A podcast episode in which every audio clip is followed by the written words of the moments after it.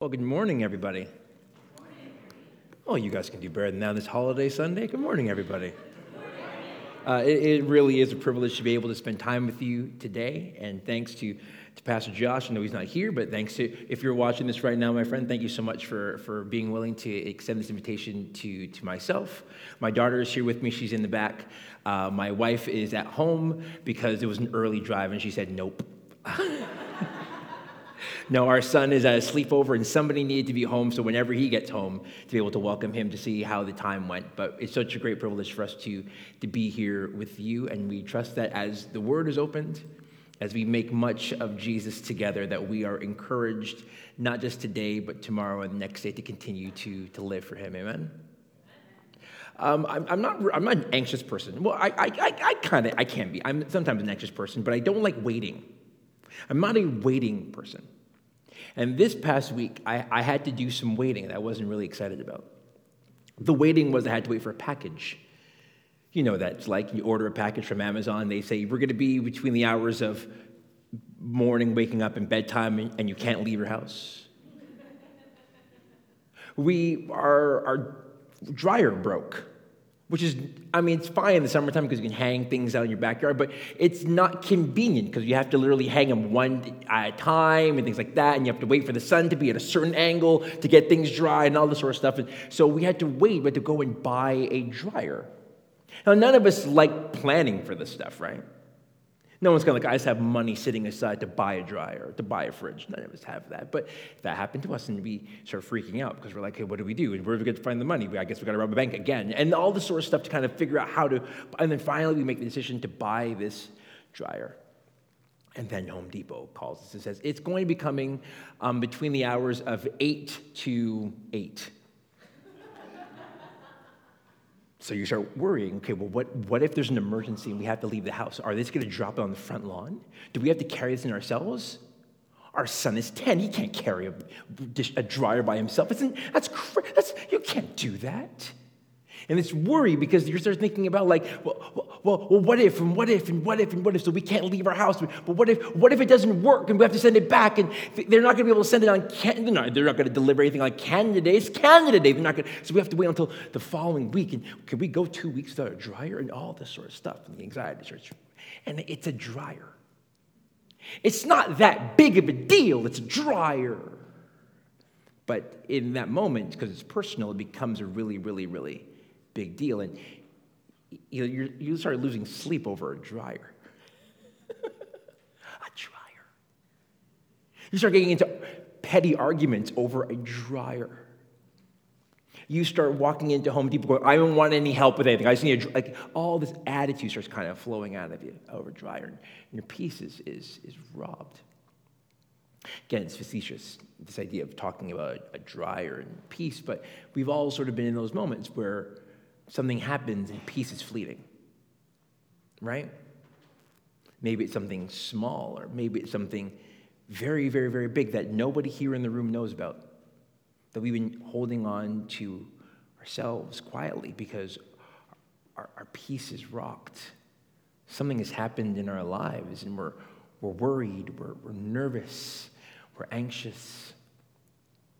Scripture says that Jesus gives us peace that surpasses our understanding. It guards our hearts and it guards our minds. And we're like, I would like that, please. I just don't know how to find it.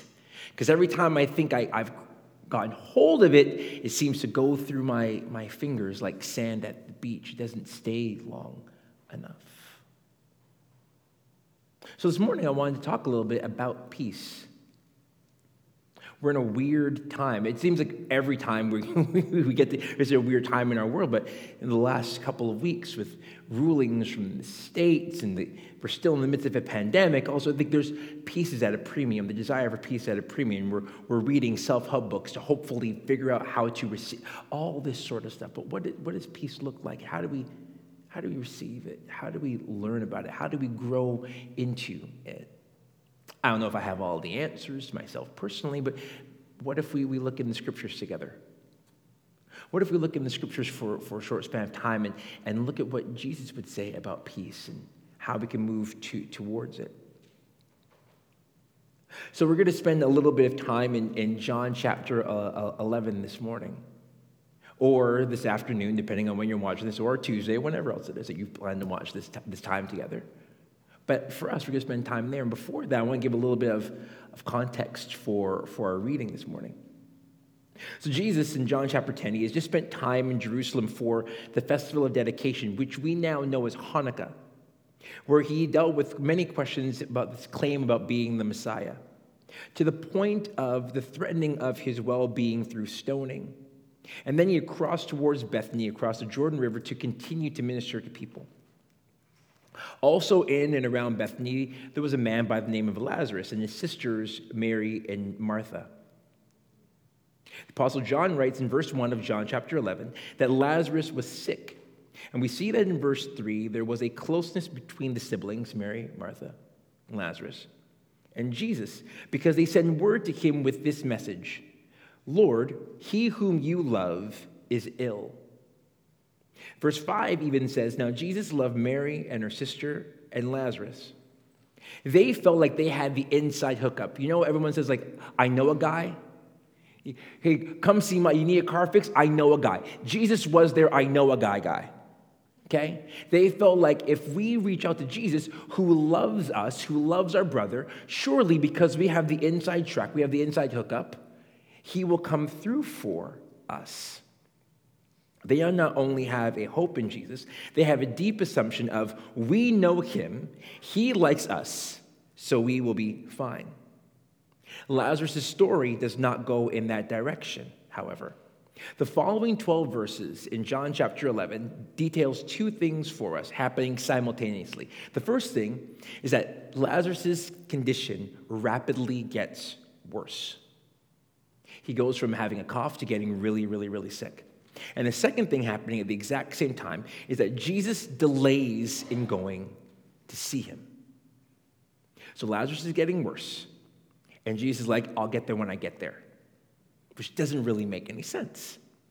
Now, in Eastern rituals and customs, before someone left this earth, a religious man or two would sit down with them to bring comfort, to read their last rites, and essentially vouch for them to make it onto the better side of the afterworld. Now, these three would not hold on to this belief system, this is being Mary, Martha, and Lazarus, entirely. But the comfort of knowing that their friend Jesus could be there to hold him or heal him would have brought them much peace. And yet, Jesus takes his time to get there. It is the oddest thing. It is off putting, yet at the same time, it's quite fascinating. Jesus tells his disciples that Lazarus' sickness will not end in death, but instead God's will will be accomplished through him, through Lazarus. And then when he senses that Lazarus has fallen asleep, aka that Lazarus has died, he simply says, I'm going to wake him up. And then he slowly then makes his way to where Lazarus and his sisters were, which is where we find ourselves in this morning's teaching. Now, what does the story of Lazarus dying and Jesus taking his time to get to him have to do with moving towards the road to peace, towards being a peacemaker, towards sensing God's peace in our lives. What does a story about a guy who gets sick and dies, and then, spoiler alert for those of us who have read the story, is then risen back to life, have to do with being a people of peace today? A people who are gifted with peace, and then who are tasked with then bringing peace to the brightest spaces and darkest corners of our neighborhoods, our workplaces, and families, etc. Well, let's look at what happens between the moment, the, the news of his death, and the resurrection to discover that together. So we start at verse 17, John chapter 11. On his arrival, Jesus found that Lazarus had already been in the tomb for four days. Now, Bethany was less than two miles from Jerusalem, and many Jews had come to Mary and Martha to comfort them in the loss of their brother. When, Mary had, when Martha had heard that Jesus was coming, she went out to meet him, but Mary stayed at home. Lord, Martha said to Jesus, if you had been here, my brother would not have died. But I know that even now God will give you whatever you ask. Jesus said to her, Your brother will rise again. Martha answered, I know he will rise again in the resurrection at the last day. Jesus said to her, I am the resurrection and the life. The one who believes in me will live even though they die, and whoever lives by believing in me will never die. Do you believe this? Yes, Lord, she replied. I believe that you are the Messiah, the Son of God who is to come into the world. After she said this, she went back and called her sister Mary aside. The teacher is here, she said, and is asking for you. When Mary heard this, she got up quickly and went to him. Now, Jesus had not yet entered the village, but was still at the place where Martha had met him.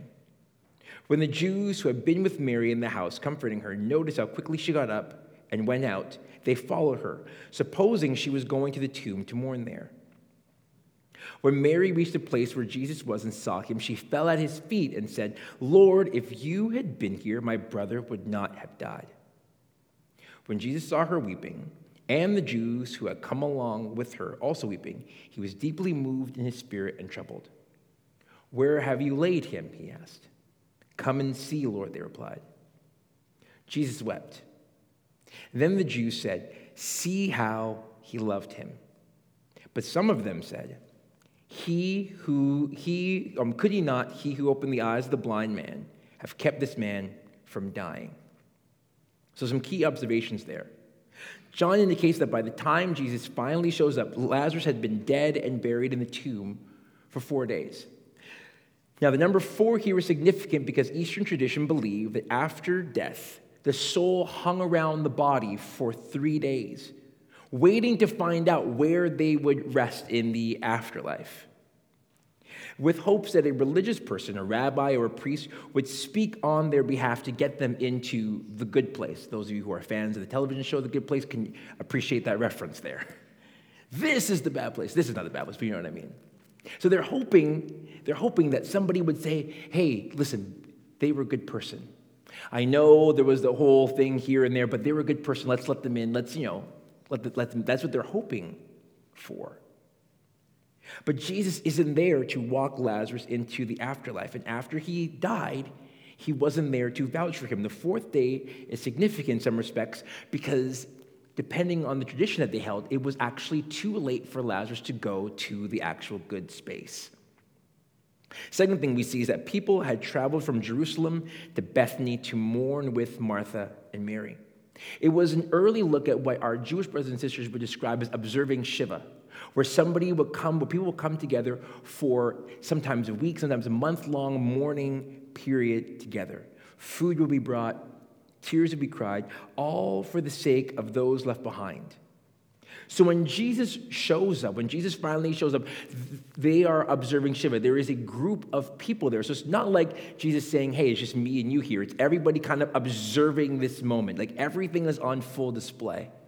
Jesus is not able to kind of hide and say, let's just talk in a corner. Like everyone's kind of like, so what's he saying? I, I can't read lips, but I think he's saying, I'm, I don't know.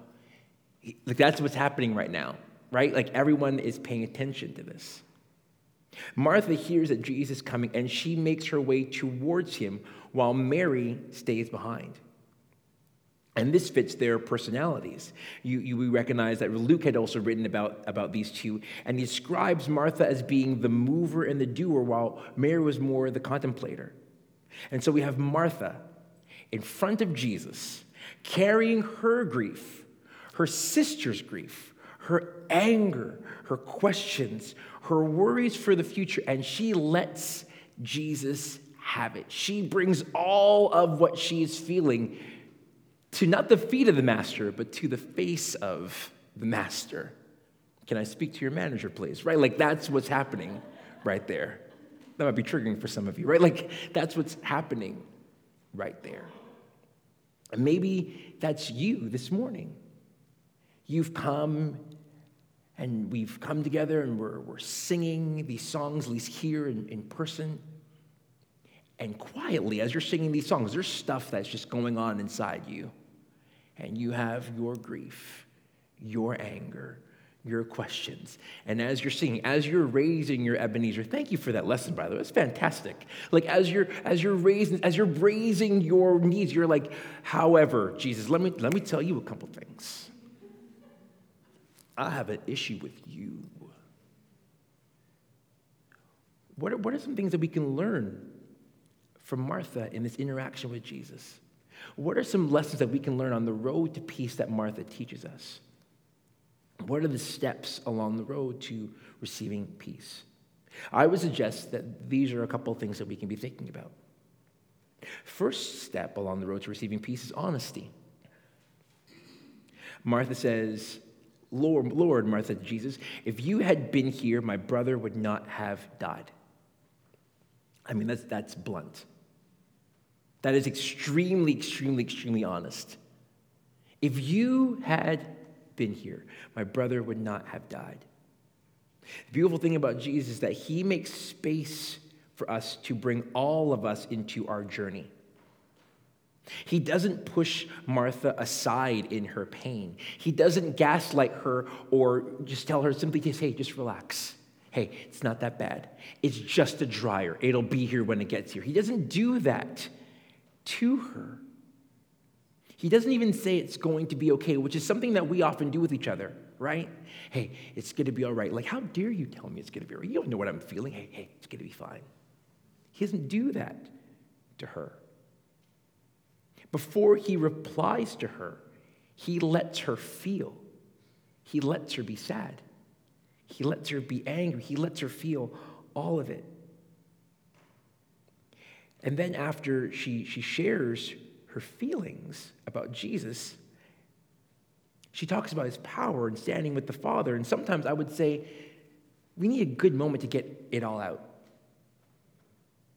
And I'm so thankful that Jesus allows us this opportunity to just simply share and say that's what prayer is.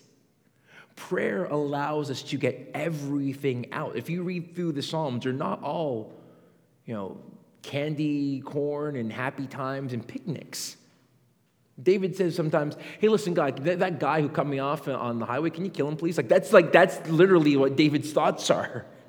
It's not, it's, it's not pretty. He allows us to get these things out. And so often in our Christian circles, we it's got to be pristine, it's got to be great, it's got to be so nice. And in this moment, Jesus allows Mary to be at the bottom of the barrel a bit and to actually get it all out. Maybe for you, it's through prayer or it's through spiritual coaching or counseling or small groups, whatever it is, it's so valuable for us to get things off of our chest and out of our souls because if not, it festers. If not, it grows. If not, it leads us to dangerous paths. Martha walks right up to the Messiah, the Savior of the world, and says, If you had been here, if you had been here, he would not have died. And Jesus just takes it.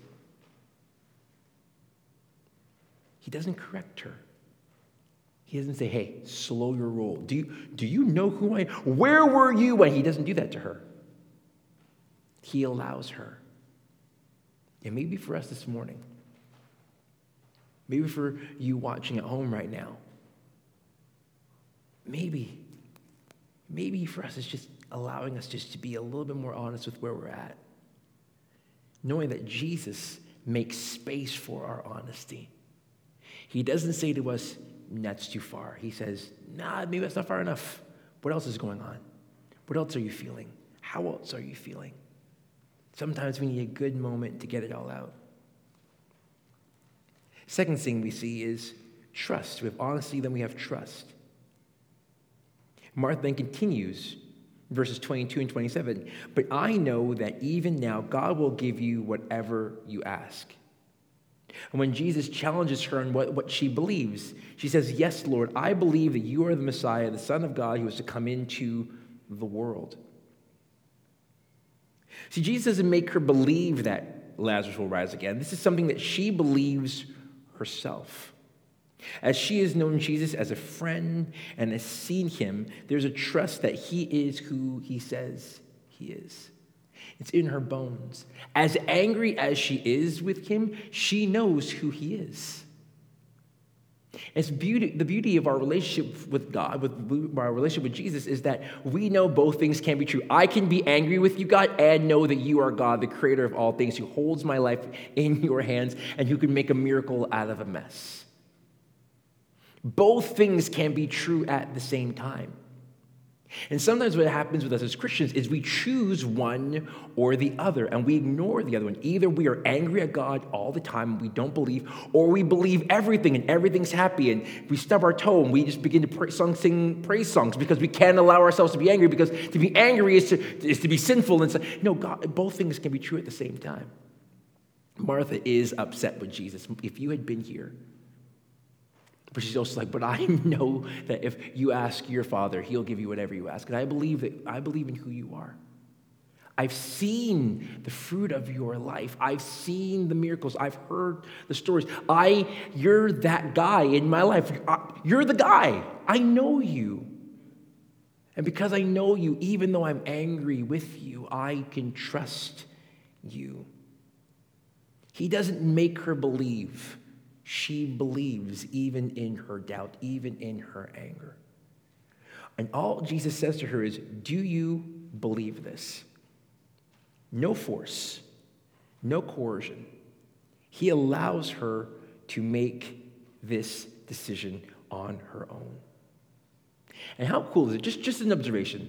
How cool is it that it's a woman who makes this declaration? I believe in who you are.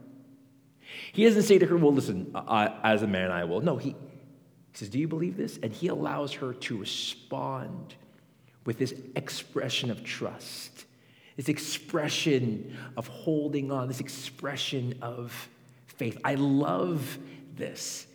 Yes, Lord, I believe that you are the Messiah, the Son of God who is to come into the world. So there's honesty, there's trust, and then there's resolution and invitation. After she said this, she went back and called her sister Mary aside. The teacher is here, is asking for you. So she makes this grandiose, heartfelt statement. And then she rushes back to her contemplative sister to invite her to go through a similar process. So remember, there's a group of people. So Mary stays back Mary stays back because she is not only contemplating, but she's also entertaining and hosting everybody who has come to observe this mourning moment with her. Right? You, you know, like you don't just kind of leave people in your house while you're, I'm just going to go out for two days, just take this, don't touch the stereo. Like that's not what's happening right here. Mary stays back and Martha beelines for her sister. The teacher is asking for you. And Mary, she shows up and it's different. She says the exact same thing. If you had been here, my brother wouldn't have died. But with Mary, it's, it's less words and it's more tears.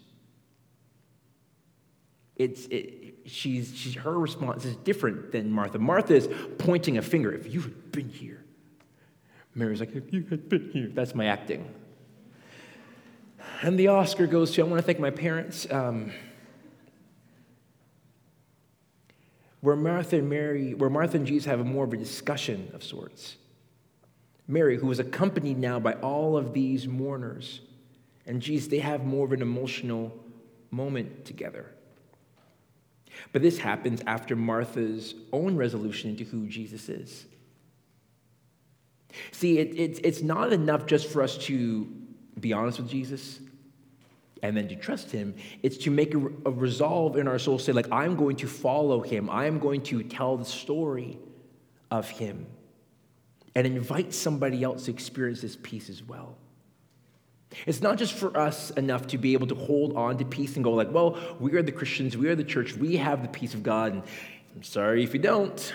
Catch on facebook. It's not enough for us it's a part of the mandate of the believer to then go and offer this invitation to peace to other people, knowing that they're going to respond to Jesus differently. They might not respond the way we would. They might, it might not look the same or feel the same, but he still invites us to go and invite somebody else to experience the fullness of who he is.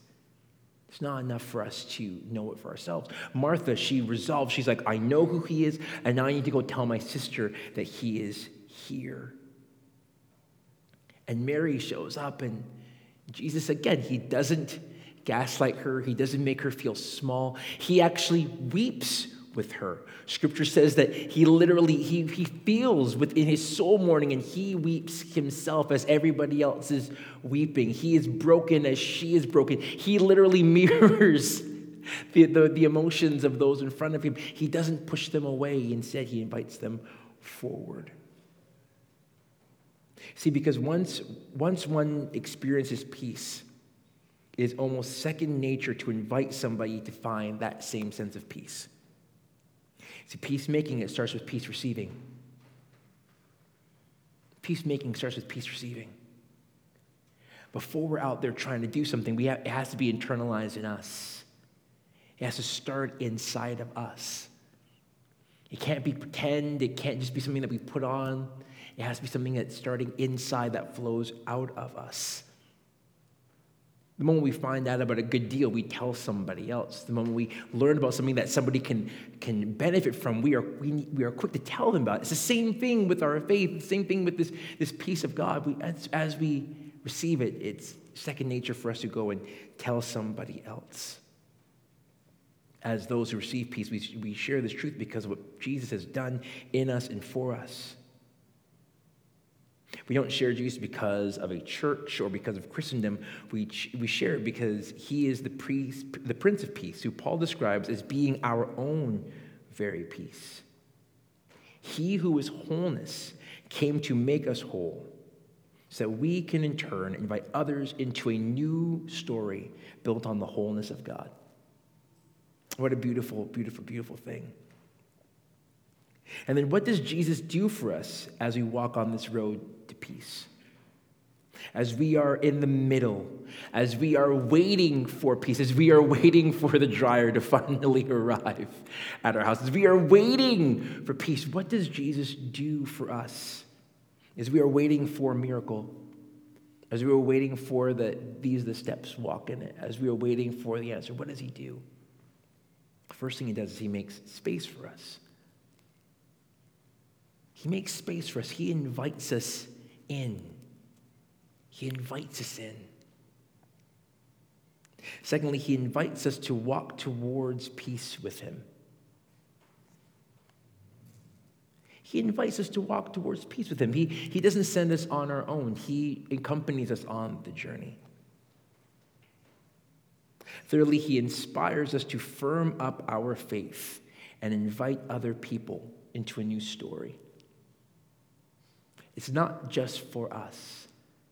The peace of God isn't just for us, it's for all those who are around us. And I, maybe this for you is this for you is something that you need to receive. He also feels with us. He feels with us. Friends, if you want to make your way back up, we're going to sing another song in a second. I, I, I, I say that because I think for some of us, we, we, we don't realize that He does this. The beauty of knowing that Jesus wept is such a beautiful thing. He saw the pain of the mourners and he identified with their pain. He saw the pain of those who were hurting and he identified with it. And maybe this morning you're here and under the cloak of masks and smiles, you are grieving today. You're in pain today. And you're trying to keep it all together because somehow in the world of church, that's what we have decided we're supposed to do. Christians are to keep it together because that's the joy of the Spirit.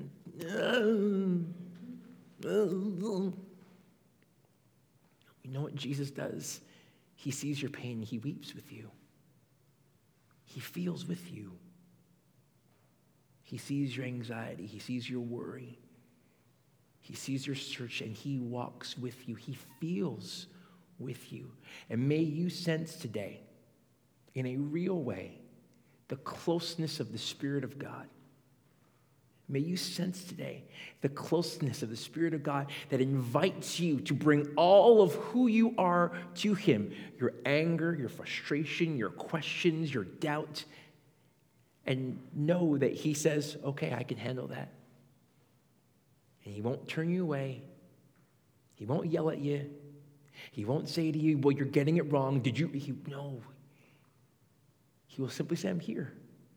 Do you believe this? Do you believe in who I say that I am? And allow you to go through the process of moving towards peace. And may it be that over the course of this summer, and whatever it is that you're going through, whatever it is that you may experience in the future, that you will sense the peace of God that passes all understanding, and that you would know that peace guards your heart and it guards your mind in Christ Jesus.